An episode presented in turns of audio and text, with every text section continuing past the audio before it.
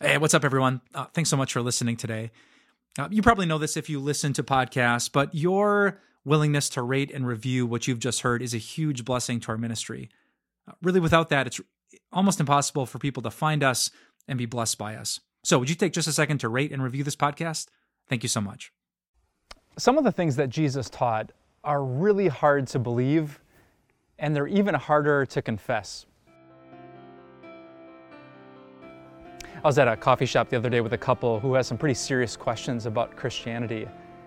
And they asked me really directly, Do you believe that?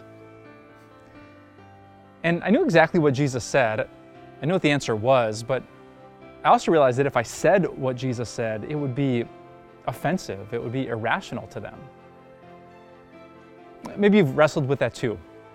There's been times in your faith where you didn't want to confess where we came from, how God created the world or the fact that there is a heaven and there is a hell and you need Jesus to go to one and, and not the other. There's times when, when Jesus himself, his very words and teaching, offends us. And that's why I'm glad that I'm standing here today. I'm in Israel on a gorgeous day, and I'm standing in the ancient synagogue of Capernaum, a place where Jesus taught one of his most offensive messages. It's called the Bread of Life Sermon, and you can read all of it in John chapter 6.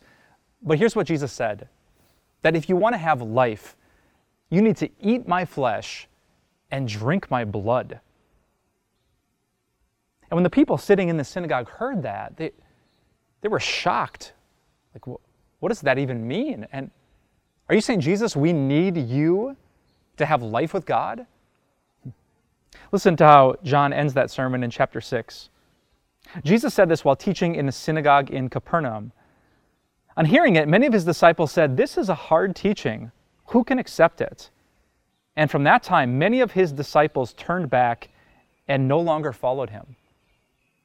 You catch that? Not just the crowds, but many of his disciples, the people who had traveled from around here in Galilee to be with Jesus, they said, No, we can't do this anymore.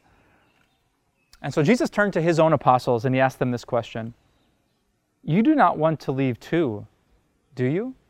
Jesus asked the twelve. Simon Peter answered him, Lord, to whom shall we go? You have the words of eternal life. I love Peter's answer.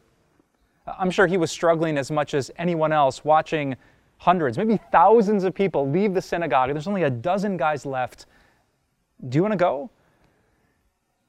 And Peter said, Jesus, who else could give us what you give us?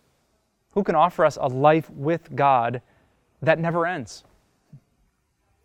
And I love that Peter said that. Uh, he never claimed that following Jesus would be easy, that his teaching would be socially acceptable, but he did say that if you hold on to Jesus, if you don't lose your faith in his authority, power, and love, you have eternal life with God. And so, whether at this very time and place in history this teaching about Jesus is popular or this one isn't, you and I don't have to worry about that. Cultures change, opinions change, generations change, but here's what doesn't change the life that never ends with God. So, when you're tempted, like I am, face to face with someone who's a skeptic, don't back down.